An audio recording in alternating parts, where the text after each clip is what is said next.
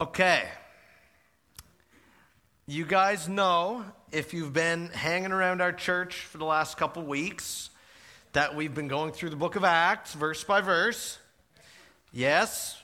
Now, we finished Acts 1 last week. So it would logically follow that this week we would begin Acts 2. But you know, I got thinking about it this week and I was looking at Acts 2 and I thought to myself, you know what? There's like really not that much in there. Maybe like maybe we'll just skip it and we'll go on to something else. We'll do a sermon series in the book of second hesitations or something.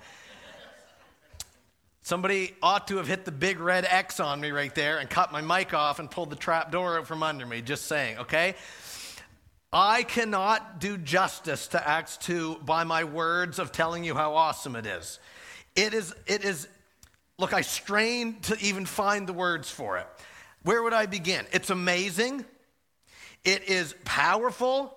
It is impactful. It is super relevant for our lives today. I literally could not, I could not stress this enough, and I'm not exaggerating enough as my feet are just about to pick up off the floor. Acts 2 is one of the most significant chapters in the whole Bible. The whole book, here it is. It's amazing. And the bomb is starting to go off this morning. We're going to take three weeks in Acts chapter 2 alone because it's that important, it's that significant. Have I sold Acts 2 well enough for you this morning? Okay, grab your Bible there and turn there, Acts chapter 2. You're going to see that I'm telling the truth now. This is not fluff. This is not just some old book. This is the Word of God, and God's going to do something in His Word over the next few weeks. I'm warning you right here, okay? I'm just telling you ahead of time. Acts chapter 2.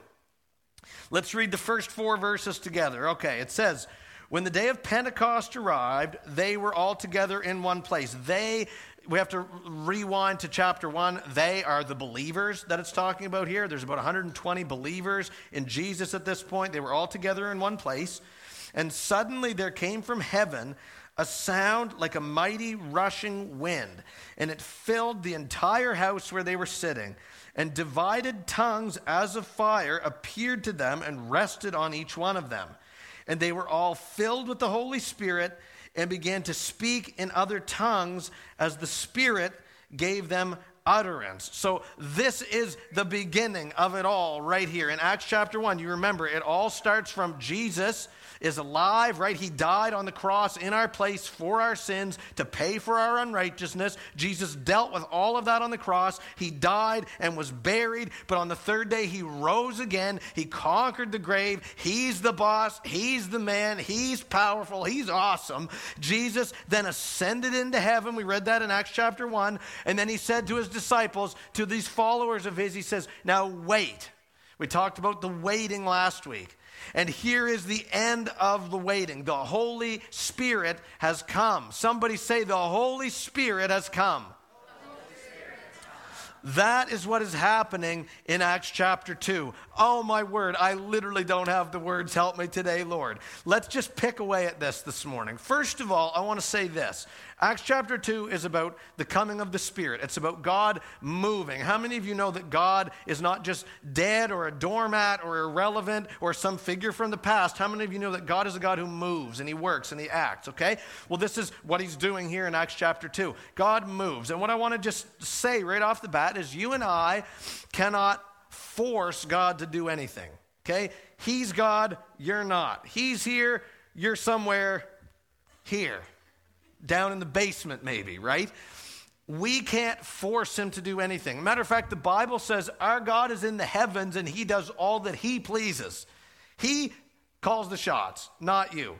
So, right away, if you've come in this morning thinking that the world revolves around you, let me just like pop that bubble for you. It does not. You are not the center of the universe. There is a center of the universe, and his name is Jesus, and he does what he wants. With me so far? That being said, there are things, we have the conviction as Christians that there are things that we can do to position ourselves to see God move. So we can't force Him. It's not just, well, do this activity or, or follow this formula or sing some chant and God will have to show up like you've summoned Him like the genie out of the bottle. No, but God loves us. God loves his people. And God does not want to withhold any good thing from us. So when he sees us acting in certain ways and doing certain things and having a certain heart, God is compelled to move. He wants to move. He loves to move because he loves us. Amen. And so there are things that we can do to usher in the move of God. Again, not to force him, but things like when we worship. That when we just pour our hearts out in worship, God sees that and He says, That's the kind of heart that I'll respond to. When we pray, the Bible says that God moves when we pray. When we do things like fasting or engage in other spiritual disciplines, these are things that can pave the way for the move of God. And I don't want to stand up here and give you an exhaustive list. I want to just focus on the one that we see here in Acts chapter 2. One of the things that these people did to usher in and pave the way for God to move is that they were together you see that in verse 1? They were all together in one place. Yes, your individual walk is important. How many of you know that? Like what you do on your own by yourself as it pertains to your faith, it's important. Of course it is. You should be going to that secret place yourself. You should be investing and pouring into your faith when no one else is around or watching, when it's just between you and the Lord. But you can never, ever forget or forsake the importance of this togetherness, the church being one, the church being unified. We're not to forsake the assembly of the saints. We got to be together. This is something that God loves. And even though, yes, you're doing things on your own, it's happening under the umbrella of you're part of the church, you're part of the body, you're part of this greater thing called the capital C church. It's like in sports, you know, I'm a hockey fan. Hockey players go out on the ice. They individually all skate around. They individually collect all their stats. And if you're a Leafs fan like me, there was a lot of minuses last night. Didn't go so well for us. Don't know why I said that, but anyway, it's just a little bit part therapy session for me, I guess. Anyway, they make their individual plays, but at the end of the day, none of that matters if the team doesn't win. It's all about the team, the, the greater thing, the togetherness, the unity there. And I want to just tell you this morning that when the church is together, when the church is gathering, where community is a priority, where relationships are a priority, this is something that could position us to see God move just like we see here in Acts 2. And again, this is not religious. This is not me just saying, okay, all you got to do is just show up on Sunday to an event and you check off the box, there I did it, now God will have to show up. No, I think you get my drift. Eh, not how it works. But it's a heart thing. When God sees your heart and my heart and our heart as longing to be together and longing uh, just to, to draw near to God and to each other, and worship together and seek the Lord together, when our hearts are open to love God and love each other together, I'm saying this is something that moves the heart of God. We see it all through Scripture. I just want to say that God could have moved any way that he wanted to here in Acts chapter 2. God could have sent his spirit in any way that he wanted to, but he waited until they were together. I know I'm preaching to the choir a little bit because you're here, but it's imperative that you and I are engaged in the life of a church body. It's not a solo act, it's not just you and Jesus in a cabin in the woods. We all need this. Turn to your neighbor and say, I need you. Some of you hesitated, but I promise you need them. Okay? I promise it. God moved when they were together. And this move of God in Acts 2, again, I just strain to even capture how significant this is. God moved by sending his Spirit, the Holy Spirit. This is one of the biggest move of God in the Bible. It's one of the biggest moves of God in literally the history of the church, literally in the history of the world. That begins to describe how significant this is. So it's the Holy Spirit. We're talking about the Holy Spirit. He's going to be a very major character in the book of Acts. And what I want to do for refresher slash if you're new to all of this, you can learn this for the first time. I want to just vamp on the Holy Spirit for a few minutes. I want to tell you eight things about the Holy Spirit. Can you handle eight things? You know we're doing it anyway, right? Okay. Number one is this the Holy Spirit is God. Somebody say, He's God. Our God exists. Sorry, someone said, He God. I like that. Nice touch.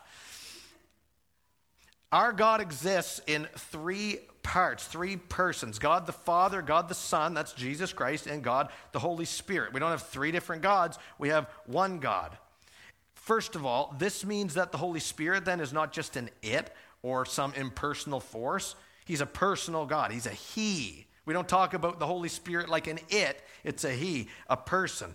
And another thing is this this means the Holy Spirit's always been around too right? God has always existed from eternity past. Everything that we see and we know has been created at some point by God, but God, Father, Son, and Spirit existed long before that. Matter of fact, if you read the very first page of your Bible, well, not like the table of contents, but like the first page of Scripture in your Bible, Thank you for laughing at that. I thought that was kind of funny.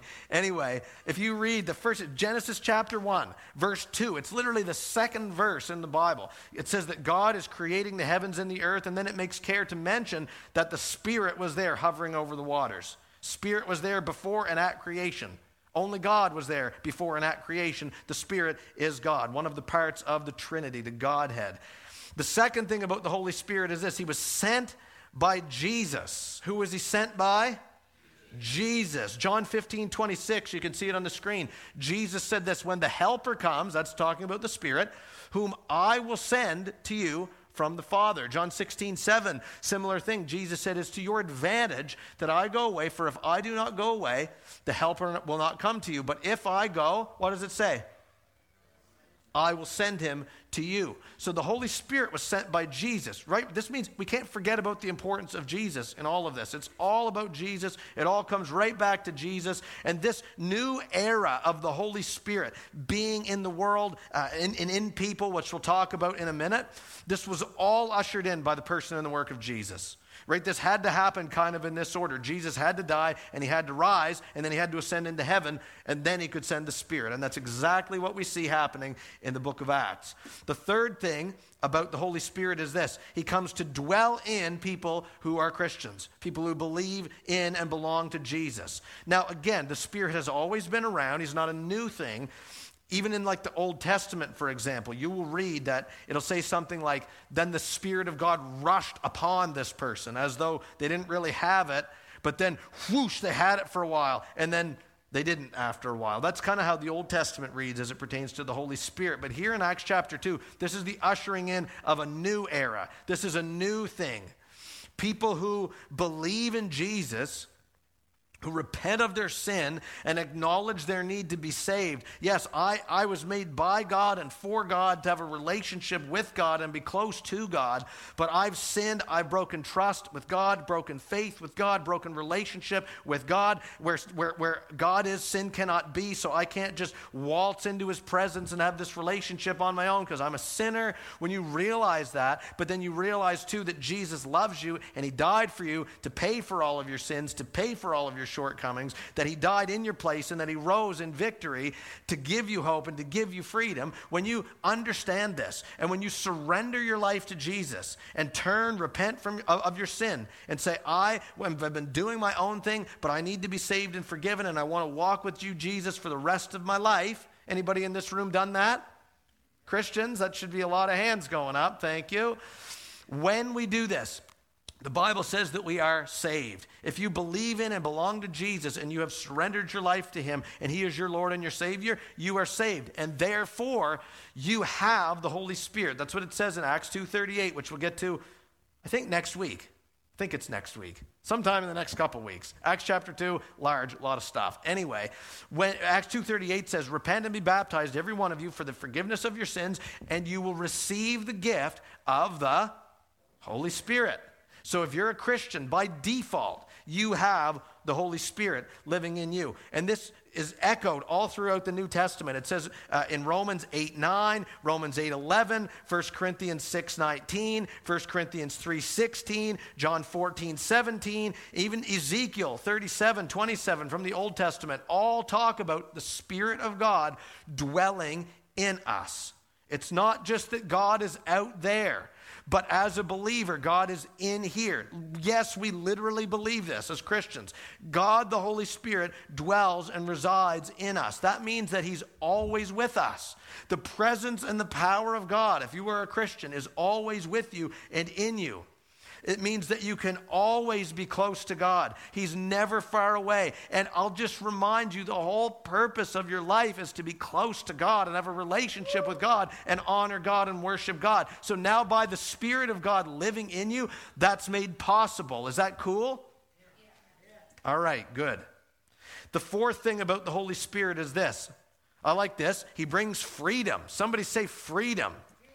See where I got that from? 2 Corinthians 3:17 where the spirit of the Lord is, there is say it again, freedom. Now, that's a little bit of a blanket statement and it is so on purpose. This is true for you, if you're like a new Christian, for instance, and you just got saved, or even if you're not, even if you're a long time Christian, this verse right here is true in the sense that you are now free from the effects of sin in your life. The Bible says the wages of sin is death, but if you have given yourself to Jesus and been saved by Jesus, and therefore you have the Spirit of God living in you, the effects of that physical and spiritual death don't have any power over you. Yes, you, unless Jesus comes back first, you're going to die in this world.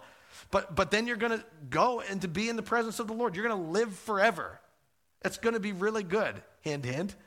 And so there's freedom in that sense by the Spirit. But it's not only just a freedom that comes at salvation and that's it. This freedom is comprehensive. And again, blanket statement, but, but this is telling me right here that if you and I are in bondage in some way in our lives, we're just being dogged by something and, and haunted and hounded by something and, and, and brought low like an, just like a chain and a, a, an anchor around your foot that's dragging you down. Listen to me. The answer is not just try harder, suck it up, buttercup. Not helpful, right?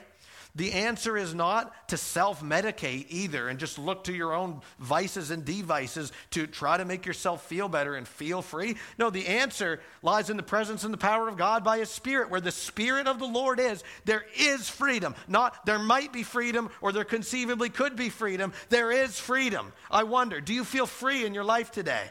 If so, that's why. If not, that's what you need freedom. Let that sink in for a second. I'm literally going to sit down. I don't ever do this. I'm literally going to sit down for a minute, and you can just think about that for a second. Freedom in the Holy Spirit.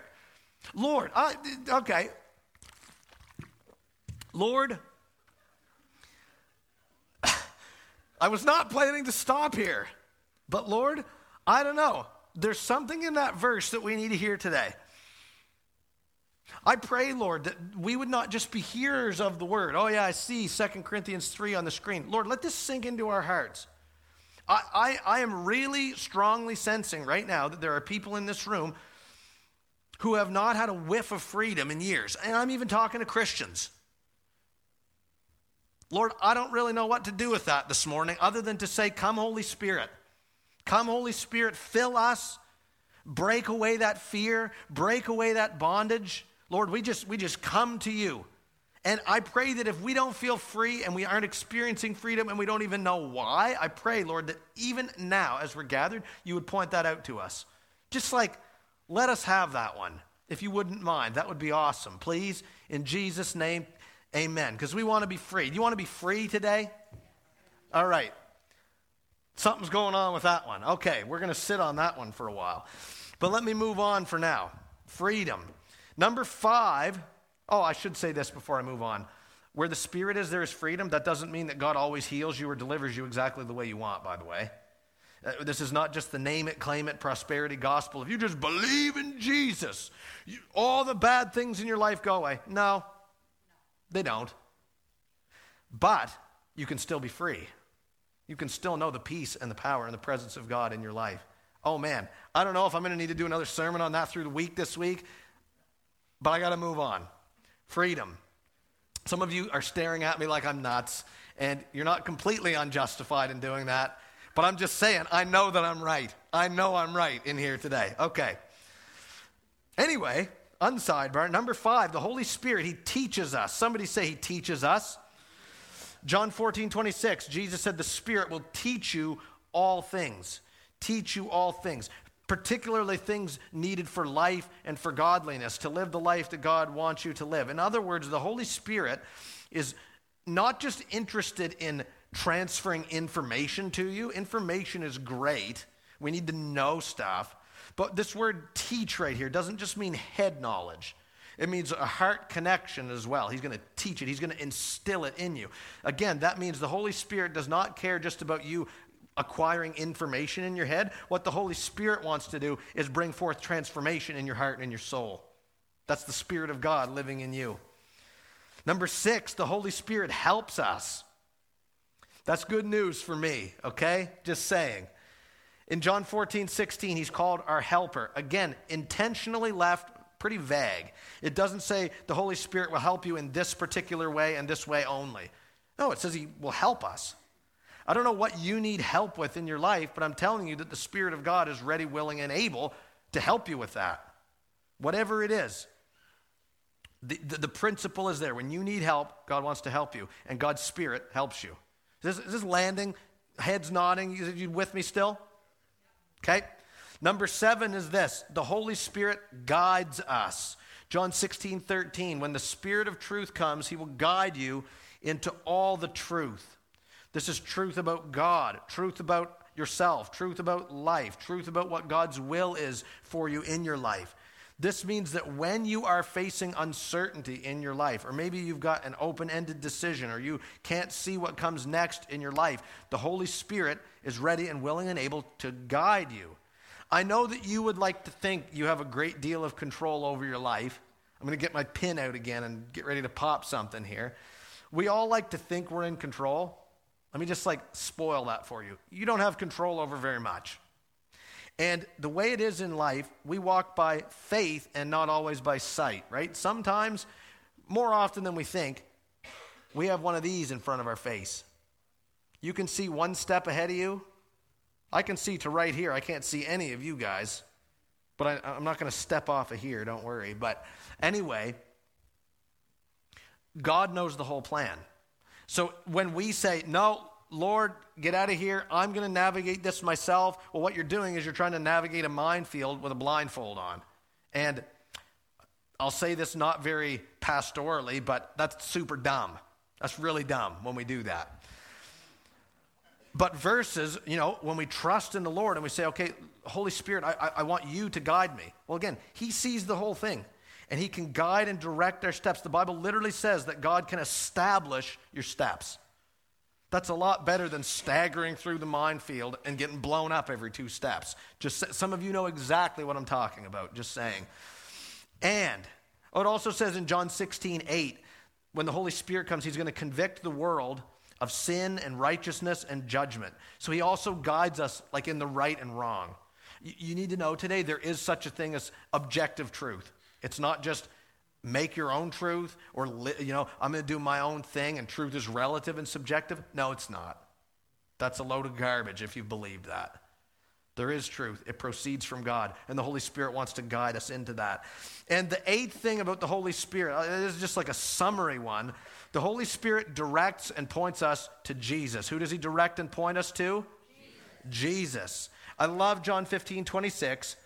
It says, When the Spirit comes, Look at the end. He will bear witness about me. Jesus said that right there. The Spirit will bear witness about him.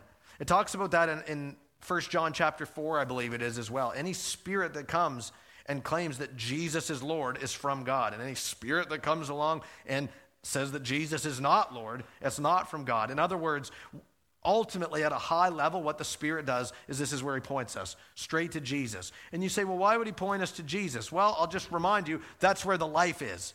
That's where the freedom is. That's where the, that's where the peace is. That's where your purpose is found. It's in Jesus. That's where your hope comes from and your joy comes from. It's from Jesus. It's not in the world, it comes from Jesus Christ. And the Holy Spirit continually points like a big signpost to Jesus because he literally, this is like uh, just a churchy thing to say, but it's true. Jesus literally is the answer. He's literally what you need. And the Spirit points us at that. It's kind of like this if you drive a newer car, maybe you have this feature in your car called lane assist. The, just saying the car I drove in here today is 19 years old, it does not have lane assist okay? But maybe some of yours do.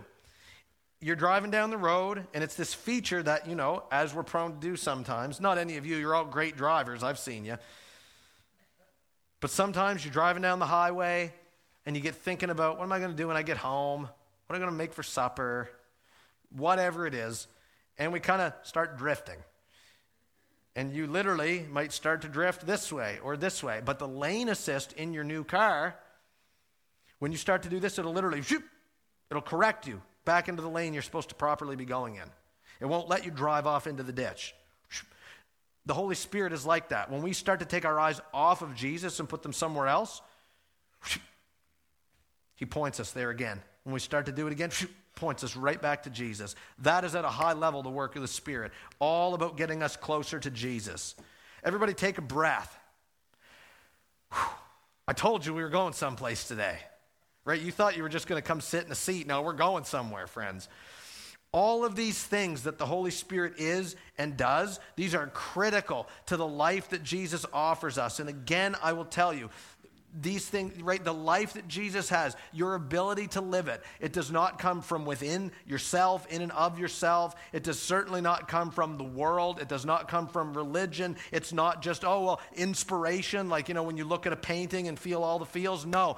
The, the, what we need in order to live the life God created us to live is the Holy Spirit dwelling in us. Can we just agree on that this morning? Somebody say, we need the Holy Spirit. We need the Holy Spirit. And again, Acts chapter 2 is the beginning, it's the coming, it's the starting of this new era, this spirit era of, what God is doing and what He wants to do in the world. It is not possible to live the life that God created you to live without the Spirit, but with the Spirit of God living in you, it's not only possible, it's right there. It's fully possible. So I think it would be appropriate now if we just honored the Holy Spirit in this place today, please. Let's give thanks to God for the Spirit. Now, that was just my intro, friends. Now, here in Acts 2, when the Holy Spirit comes, it was noticeable, right? You can see it very clearly. If you go back to the text right here, yeah, yeah, yeah. It says, when the Spirit came, there was a sound like a mighty rushing wind. By the way, that word wind can also be translated to the word breath, and it can also be translated to the word spirit. What that word wind is doing, it's reminding us of the presence of God. This is God. This isn't the windstorm blew through. This is God showed up. God's presence is there. It says that divided tongues as of fire appeared to them. Again, I think in my human brain, I strain and I struggle to picture that. I mean, I believe it, I have no issue with it or anything, but just imagine what that would have looked like. It's noticeable, it's obvious, it appeared to them. It wasn't just an illusion or, or they're in some trance or something. No, he appeared. Fire, by the way, is important. Fire in the scriptures often references something being purified or something being refined or, or, or the, the old and useless being burned away. It often references preparation, getting prepared for something. So here, right, the fire showing up, he's preparing God's people for something. And I think it's interesting too that it says it's tongues of fire. The tongue is in your, not a trick question, it's in your mouth. Someone's like, I don't want to speak up in case I get this wrong. Yes, last time I checked, our tongues are in our mouth. That's where they are, that's where they belong. Now, notice here your tongue, the mouth, that's like your words, the things that you say. And remember the fire, the, the, pre- the preparation and the, and the getting ready for and the refining, right? This is a reference to the mission that God's people have been given to go and to testify and to witness about Jesus. He's preparing their speech to go out and be effective in pointing people to Jesus. I love that. And then it says they began speaking in other tongues. Some of you are like, awesome. Some of you are like, I think I hear my car alarm going off and I have to go check it. We'll talk about that more in the coming weeks. But yeah, this is literally a miracle right here. This is not these guys and, and girls were bilingual or multilingual and well they could just call on command i'll start speaking italian and then french and whatever this is literally a miracle they didn't know these languages Again, this is not like, okay, some of you have had this experience. You've moved to New Brunswick from another province in the last couple of years, right? We speak English for the most part in Saint John, and you maybe came from Ontario where they also speak English, but you've had to learn the New Brunswick dialect, right? Like here, we say things like, uptown instead of, it's like you don't go downtown in Saint John. Like, what are you from away? Like, come on. Or, or some people will say, like, oh, I was out in the dooryard. And it's, what, what's a dooryard? You have just a door out in your yard? Like, these are New Brunswick things. But this isn't even what I'm talking about. This is an entirely different language, not just a regional dialect, a different language that they didn't know how to speak. Supernatural miracle. It's powerful, it's noticeable, it's obvious. And then it says here that these people were filled filled with the Holy Spirit. The presence and the power of God literally changed them from the inside out. Somebody say, That's pretty cool. Well, here's the good news for you it's not just for them either. God wants to fill us with His Spirit too. Because guess what? Acts is not just a story of something happened 2,000 years ago, it's a story of what's still happening and what God still wants to do. This definitely involves you too. And I want you to know God wants you to be filled with His Spirit. God actually wants that. It says in Ephesians 5:19 to be filled with the Spirit. God wants that. That's God's will for us. So I want to just kick that around for a few minutes too then. We got to be filled by the Spirit. First of all, you need to know this there is a difference between receiving the Holy Spirit for the first time and being filled by the Spirit ongoing. Now, both of them are good. I'm not saying one is better than the other or anything. But again, when you become a Christian, when you surrender your life to Jesus, when you are born again and set free and saved by Jesus, we already talked about this, you receive the Holy Spirit. The Holy Spirit, God, God the Holy Spirit comes to set up shop and dwell in your life. And he never leaves. Isn't that cool? He just comes and he doesn't leave. And He, the Holy Spirit, living in you as a Christian, He is the seal and the guarantee of your salvation. He's always there. You can't lose Him, right? You can't, much the same as you can't lose your salvation, you can't lose the Holy Spirit that you have received. So, someone give me a thumbs up if you're understanding. That's good. Receive the Holy Spirit. If you're a Christian, you have the Holy Spirit, okay? But being filled by the Spirit is something slightly different. It's not just the one time event, and it's not automatically a given for you as a Christian. Again, having the Holy Spirit, it's default, it's a given. But to be filled by the Spirit, a little different. It is possible for you as a Christian to have the Holy Spirit but not be filled by the Spirit.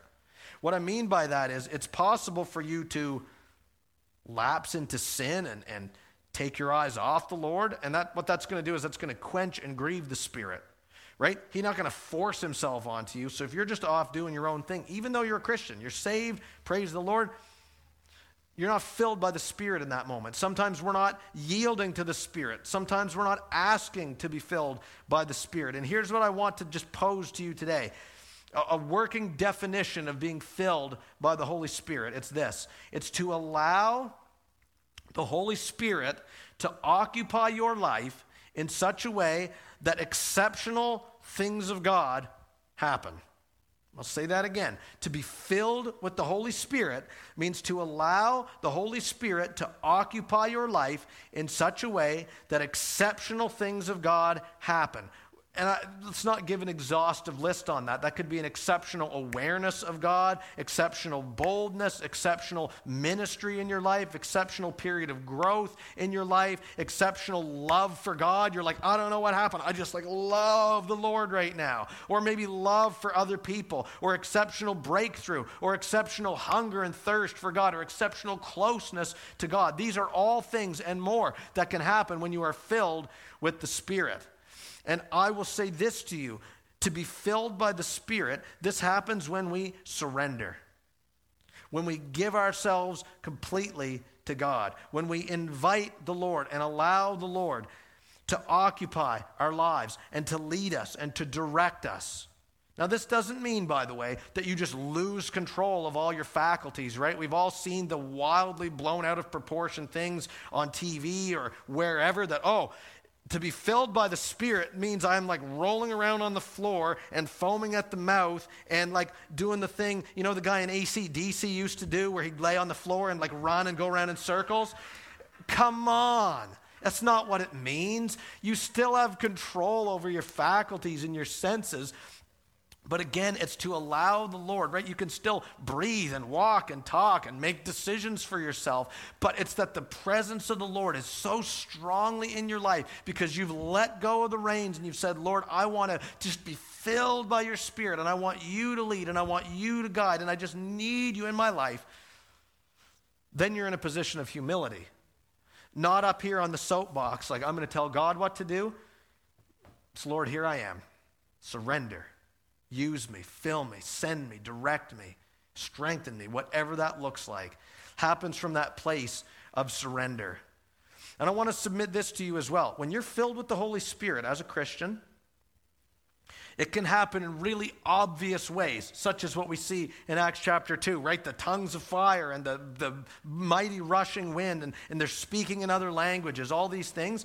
When you're filled with the Spirit, it can just hit you wham like a ton of bricks obvious. There can be signs and wonders, there can be visions, there can be miracles, there can be healings, there can be all sorts of things. Praise the Lord for these. These are all good things, but I want to submit to you as well that when you're filled with the Spirit, sometimes it happens a little more subtly. It happens maybe in more quiet ways, if you will, like in those small moments where you hear the still small voice of the Lord in those little decisions where you're able to, you know, maybe I, make a wrong decision in this area usually, but for somehow today I was able to just walk away from that. I'm saying that these things are also from the Spirit. And even though they're not the big, powerful, written in Acts chapter 2 kind of things, he still deserves the credit. I'll say this as well being filled with the Holy Spirit usually is not a permanent state for believers either, for a couple of reasons. Number one, it's not just really how life works. Life is not always on the mountaintop. I'm just so full of every good thing all the time. You guys know life is seasonal and cyclical. Sometimes you're on the mountain, sometimes you're in the valley, sometimes you're on the plain, somewhere in the middle. Also, though, what can happen is that we can start to take our eyes off the Lord. You know, you may have been filled with the Spirit once and, and the Lord was really doing things in you and to you and through you, but then you started looking somewhere else and you lapsed off into sin. Again, I'll say, God doesn't force himself on you. If you choose to let go, uh, uh, take your eyes off of him and do your own thing, he'll say, okay, I still love you. I'm still right here. But we lapse into sin. And when we're doing that, we're definitely not able to be filled by the Spirit. But I'm saying that this, this state of being filled by the Spirit, this is something that we ought to be pursuing as Christians. Don't answer out loud. I'm wondering, is that something you're pursuing in your life? Is that something you ever ask for?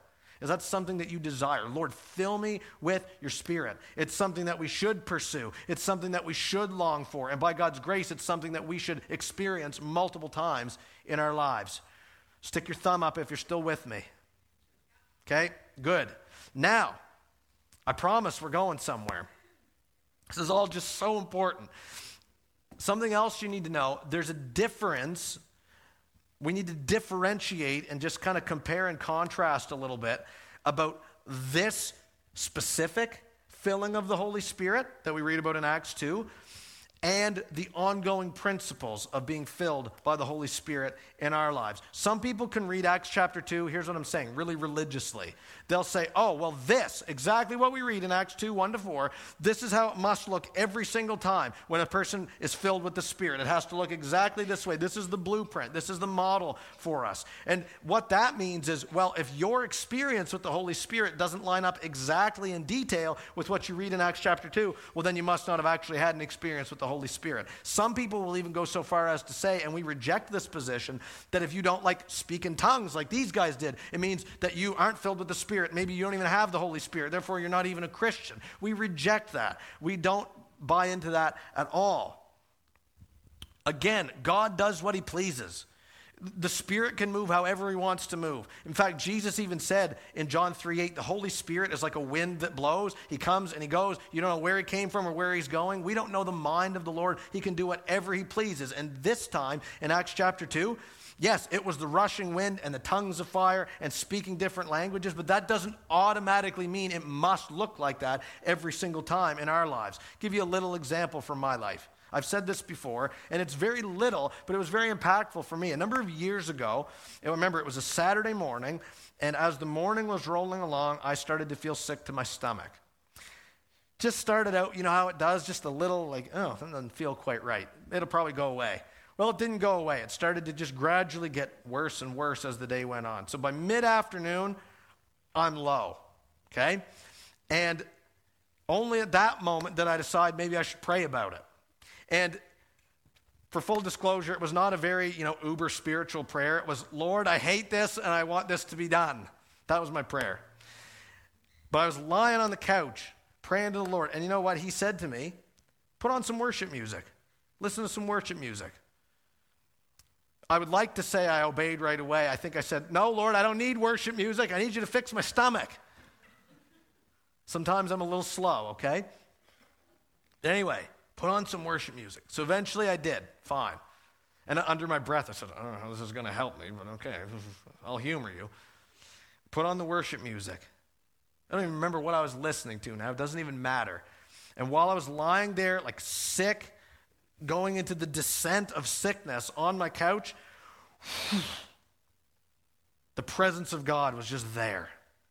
And I was you know what happened? I instantly started bawling, actually, is what I did. I was just crying, like, a, like just a little kid, crying. Couldn't stop crying, but it was tears of joy. I, I knew right in that moment, I had just gotten a download of God, like, loves me. And he, he wants to walk with me, and he's saved me, and I, I owe him so much. And all of these things were just instantly flooded into my brain. That's the Spirit of God in that moment, I felt so close to God. And it's not all about feelings, but my point is that didn't involve any tongues of fire, that didn't involve any mighty rushing wind. And I'd also, by the way, like to say that it, you know, brought immediate healing to my stomach. It didn't. I was violently ill that night, I remember. But I was at peace because of the Holy Spirit, because of the presence of God. So it does not have to look exactly like that every single time. That being said, let's flip the coin around and talk about it on the other side. We also reject the position that some Christians have that is, oh, this stuff in Acts 2, the mighty rushing wind, the tongues of fire, that's all just watch my hands. That's all just a bunch of charismatic hoo ha, and you won't catch me doing any of that. I'm not going to. Grow up. Seriously. Come on now. God wants to move. And if God wants to move in your life, why in the world would you want to put a lid on it and say, God, I'll only allow you to move in this way? I'll only allow you to move if it lines up with my peanut sized brain and my understanding. No offense, sort of.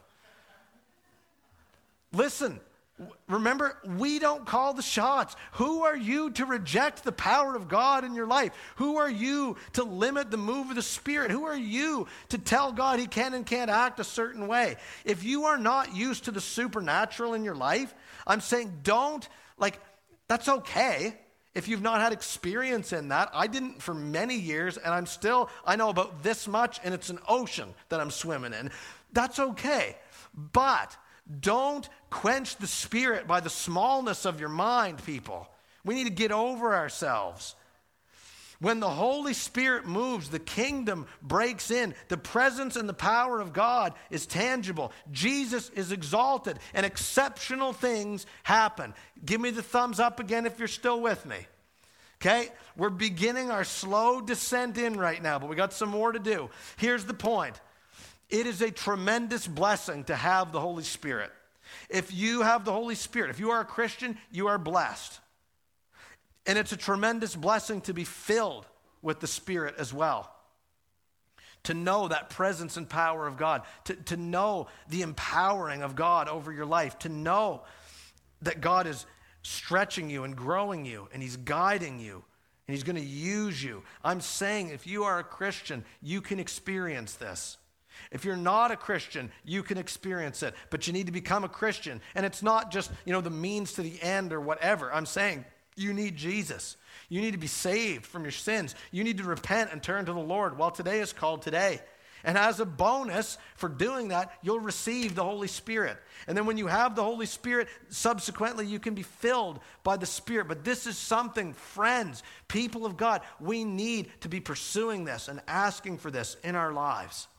This is God's will for us to be filled with His Spirit. Okay? Okay, the front row got it. The rest of you, I don't know what happened to you. Now, let's move on. I know I'm going long today, but I love you, appreciate your grace. Let me just say this now. Uh, when you're filled with the Holy Spirit, it's not just for you, though. Grab your Bible out again. We're going to read Acts verse, uh, 2, verse 5 to 13. So that's all just happened. The Spirit's come. Awesome, rah, rah, rah. It says, Now, verse 5, there were dwelling in Jerusalem Jews, devout men from every nation under heaven. And at this sound, the multitude came together, and they were bewildered, because each one was hearing them speak in his own language. And they were amazed and astonished, saying, Are not all these who are speaking Galileans? Like they're not cultured, worldly, multilingual people. They're just from Galilee, simple folk. But how is it, though, that we hear each of us in his own native language Parthians and Medes and Elamites and residents of Mesopotamia, Judea and Cappadocia and Pontus and Asia and Phrygia and Pamphylia and Egypt and the parts of Libya belonging to Cyrene and visitors from Rome, both Jews and proselytes, Cretans and Arabians? Please don't make me say those again, okay? We hear them telling in our own tongues the mighty works of God. And they were all amazed and perplexed, saying to one another, What does this mean? But others, mocking, said, They are filled with new wine. You know what that means? They're drunk. These guys are loaded. Don't listen to them.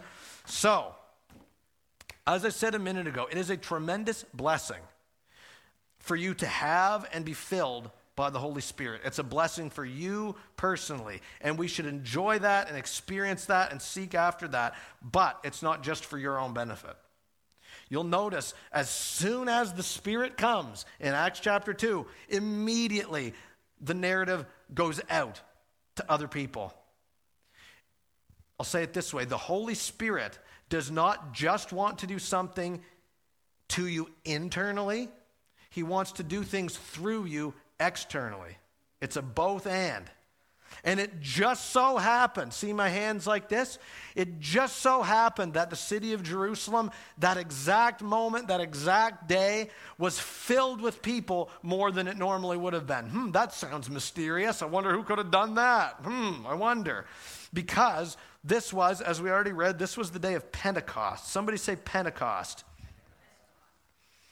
That was one of three major Jewish feasts and festivals on their calendar. It's also known as the Feast of Weeks, if you know your Old Testament festivals. It was one of three yearly trips that Jewish people would make and take to Jerusalem. So it just so happened they're all there making this trip for Pentecost.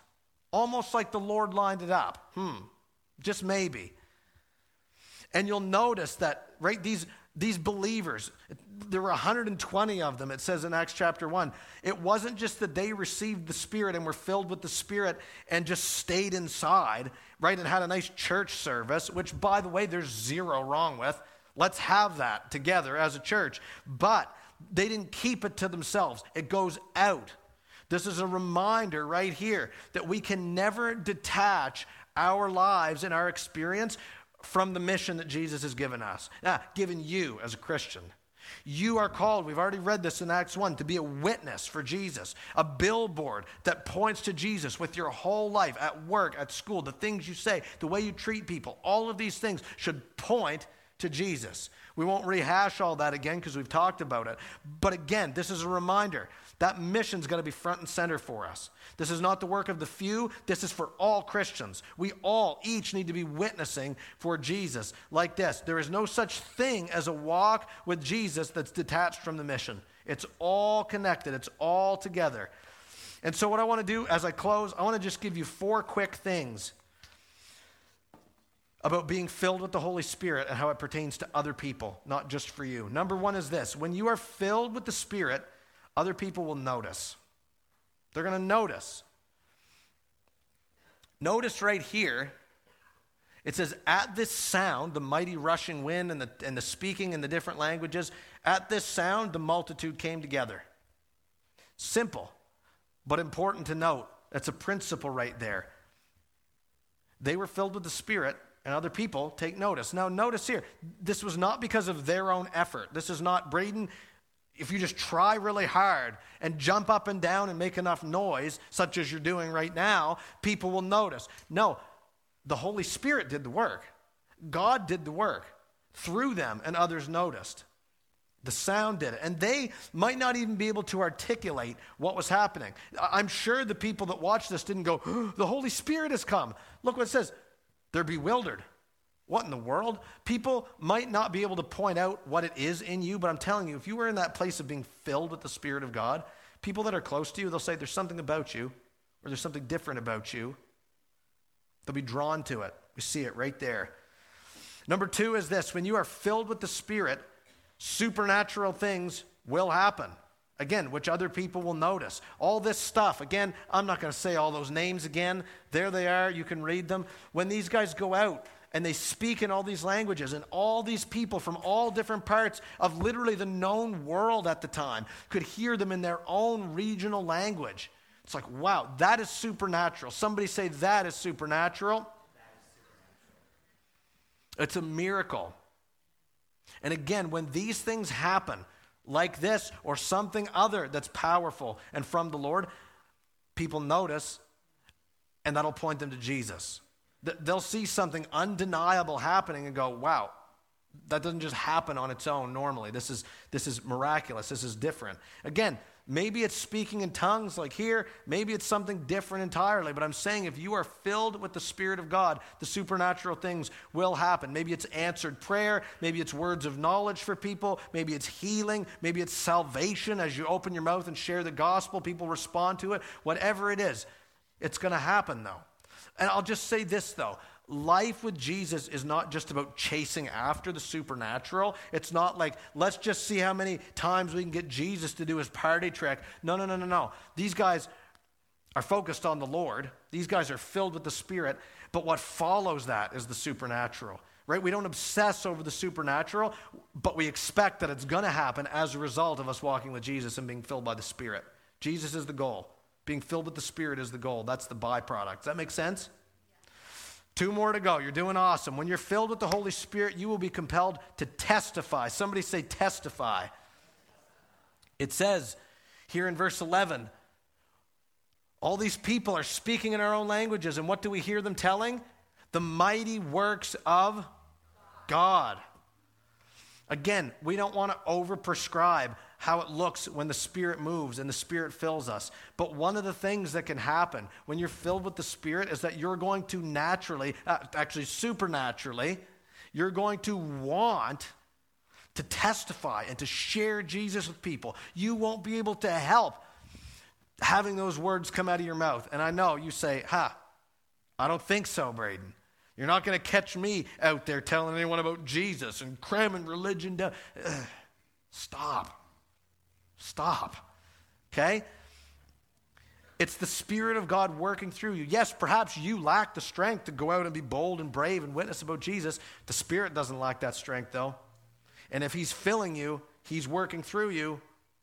There it is. And by the way, part of testifying about Jesus like, it's always the gospel. We need the gospel. Won't go down that road today, really.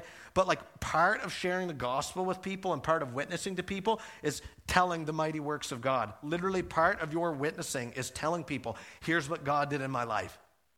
You know what? People have a lot of arguments for God, and this theory's wrong, and that can't be possible, and, you know, religion's a crutch for the weak, and all these things. You know what's really hard to argue, though? People's experience. Hey, you can say whatever you want. I know what happened in my life, and I know what God did for me, and I know that it could only have been Him. Powerful. This is what those guys did. Last one is this, and this is an interesting turn, but it's worth noting. When you are filled with the Spirit, some people will reject you and dismiss you. I'd love to stand up here and say, so the, the result is that if we could just be filled with the Spirit, we'll go out and every person in St. John will see and respond in faith, praise the Lord, everyone will know Jesus. It's not how it works. And it's tragic, but even with powerful signs, even with undeniable things happening by the Spirit of God, there'll be people like this that mock. They're filled with new wine. They won't even consider that it might be God. This happens in our life too. And you know why? It's because it's a narrow path that we walk and that we preach. Yes, everyone needs to know Jesus. But the Bible says, broad is the road that leads to destruction. Many are on it. Narrow is the way that leads to salvation. Now, this doesn't change anything for us. This doesn't mean we stop sharing. No, we share. Yes, some people are going to reject, but some are not going to reject. Some are going to accept. Some are going to believe. And I don't know, man, if I share the gospel a hundred times and one person responds in faith, is it not worth it? So here it is right here. We don't let that stop us at all. And I'll just remind you Jesus said himself, the fields are white unto harvest. Yes, we live in a post Christian world where it seems like no one gives a rip about the Lord. But that's not what the Bible says. The fields are white. We need workers in the harvest, is what the Bible says. Some are interested. We're going to see at the end of Acts 2 that 3,000 people get saved on this day. And I'm telling you, I believe that can still happen today. And you and I are a part of that. And you need to see yourself as a part of it.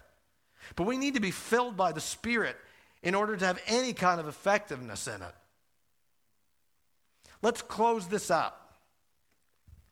Thank you for your patience today.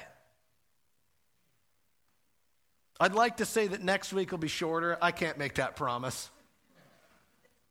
Sorry. Let me say this. I'll say again Jesus loves you. Jesus has a life for you. It's a full, abundant, wonderful life. Yes, bad things will happen to you, but you can actually live your life close to God and doing the things of God in step with the Spirit of God. It is amazing. And this is what we ought to be chasing after as Christians. But I'm saying that none of it is possible without the Holy Spirit. So we need the Spirit of God to be normalized in our church and in our lives. It's not weird. Oh, the Holy Spirit. Oh, who are these? No, we need Him. And we as Christians, we need to have a desire and a hunger for the Holy Spirit. We need to be asking God to be filled with the Spirit. So I want to leave you with this. I want to challenge you, brothers and sisters. I don't know what your background is and what your experience is and what, frankly, even your comfort level is about the Holy Spirit. Here we are. We know what God can do. We know what God wants from us. He wants us to be filled with the Spirit. I would challenge you to leave the past behind. It's a new year, it's a new day. Let us be a people. I, am literally challenging you to do this, and we're going to have a chance to do this when I'm done talking very soon. Ask the Lord to be filled with His Spirit. God, I want to be filled with the Spirit. Maybe you've never prayed that before. Today's the day.